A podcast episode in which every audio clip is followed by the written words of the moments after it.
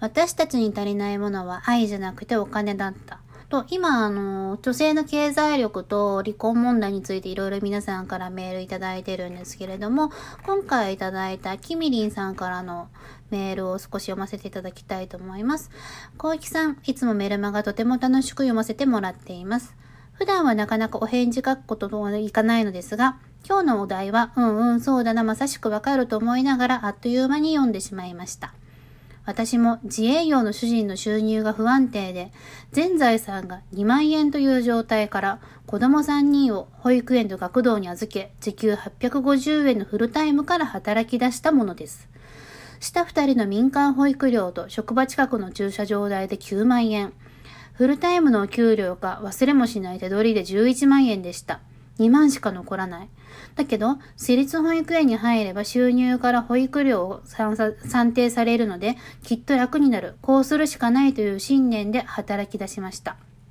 平成15年のことです。それから少しでも高い時給を追いかけ、パートから派遣社員になったり、最後にはパートから正社員と用視点を受け、現在は銀行で正社員になりました。すごいですよね。社員になって12年目です。年収もパートの時は150万、派遣では250万、そして今は派遣の時の年収の倍500万を超えました。源泉徴収票を見るたびに私頑張ってきたなと思います。正社員になったのはこのまま夫といても食べていけないと思ったから。後先考えず離婚する人もいますが、子供3人を路頭に迷わすわけにはいかなかったので、正社員になって扶養手当が欲しかったんです。でも、正社員になって私がボーナスをもらえるようになった頃、あんなに別れたかった夫と一緒にいるのが辛くなくなっていたんですよね。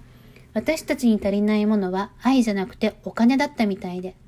私は贅沢したわけじゃなく、贅沢したいわけじゃなく、家族5人で安心してご飯が食べていければよかったんです。保育園には離婚した新ママが多くて、なんで離婚したの？って聞くと、一緒にいる意味がわからなくなっちゃったからという正社員のママもいました。一緒にいる意味そんなこと考える暇なんてないよってその時は思ったものです。経済力のある女性はそんな交渉の悩み、考えが浮かんじゃうんではないですかね。そういう私は、あの時、子供4人で住むアパートばかり探していましたが、子供と4人で。今では夫の収入も上がり、私の収入も安定し、二人で年収1300万ぐらいになりました。人生わからないものです。今では50代になりましたが、とても仲良い夫婦で、毎晩腕枕、え、毎週二人でバイクで出かけています。私は昨年バイクの免許を取りました。本当に離婚しないで頑張ってきてよかったと思っています。この体験談を小雪さんに聞いてほしくなりました。私は今ネットで稼ぐ勉強中ですが、それは夫と一緒に豊かで楽しい時間を過ごすためです。私は経済力がついても、夫と人生を一緒に歩んでいきたいと思っていますよ。一人でも多くの女性が幸せな毎日を過ごせるように願っています。ありがとうございます。私もあのお話聞かせていただけてすごく嬉しかったです。ありがとうございます。そう。なんか今すごくね、お幸せそうで、いいですよね。なんか、毎晩腕枕ってすごいですね、50代。憧れます。そう。なんかね、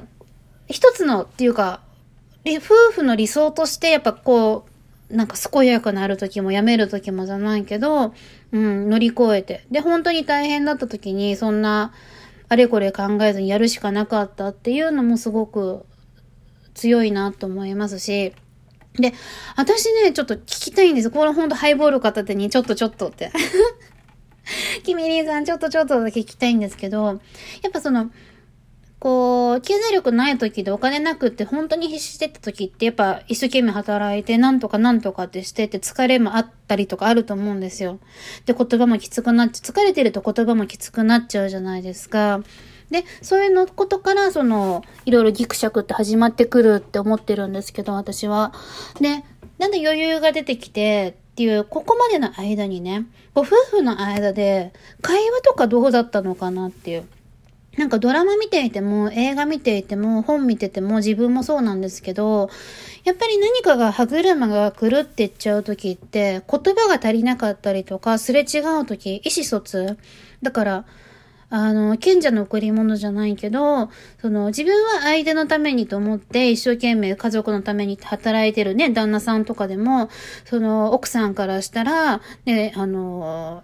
あなたは仕事仕事ばっかりで家のことなんか全然考えてくれないみたいに。なっちゃったりとか、で、かといって、じゃあ家庭優先でってね、残業しないで家に帰ってきたらなんかお給料少ないって言われたりとか、あるじゃないですか。でもそれを二人で、今はこうだねとか、こうしていきたいねとか、何かしてもらったらありがとうとか、うん、なんか疲れてるなら今日変わるよとか、そこの、ちょっとした一個一個の意思疎通が、あるかないかだけってすごく違ってくるんじゃないのかなっていつも思ってて、うん。だから同じ、なんか、腹立つとかムカつくとかでも、なんか、きつい言い方をしちゃうよりも、言い方をちょっと変えるだけで、やっぱ変わったりとかするじゃないですか。言った言わないの喧嘩とか、なんだその言い方はっていう喧嘩が一番なんかアホらしいなと思ってて、うん。その、言い方で揉めちゃうと言ってる内容とか、なんでそれを口にしたのかなっていうところがわかんなくなっちゃうから、うん。で、結局我慢して我慢して我慢すると、なんか、どうしてもきつくなっちゃうじゃないですか。言い方が爆発しちゃうから。だからその手前で、ちゃんとお互いのこと思いやったりとか、こう、支え合ったりとかができていくと、こう乗り越えていけるのかなっていうのを思ったんですけど、違うのかな？全然そんなことないです。会話もなくて、いつもなんかやってましたとかなのかな、そのあたりをね、なんか教えてもらえると勉強になりますっていう。うん。でもね、すごいですよね。頑張って銀行のね、まで正社員までの、あの、頑張ってて、すごい並々ならぬ。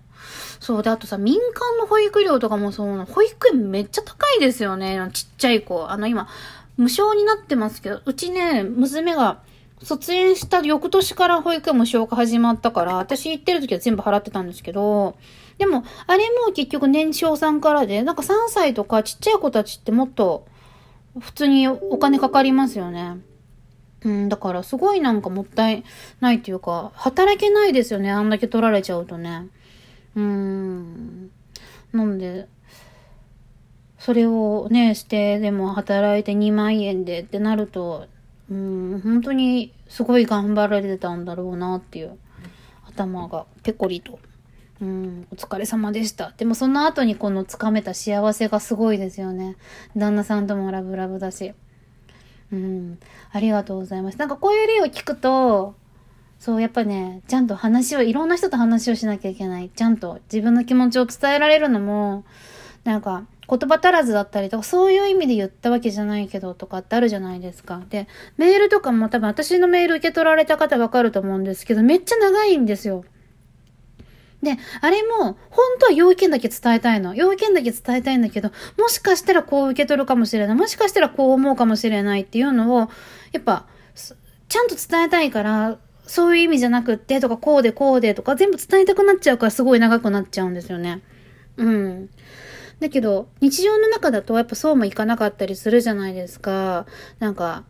よく喧嘩とかでも、あの、何か怒ってんのって別に怒ってないしっていう、もうその時点で怒ってるみたいな、あるじゃないですか。そこできちんと実はねって話ができるのがやっぱ素敵な大人だなとは思うので、そういう素敵な大人になりたい私もいつか いつなれるんだろう。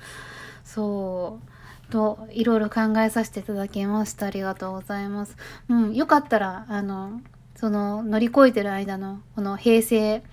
15年ぐらいの前後のこととかを、ぜひぜひご夫婦、どんな会話だったのかとか、うん、また機会があればぜひ教えてください。はい。ということで、キミリンさん、すごく勉強になりました。メールありがとうございました。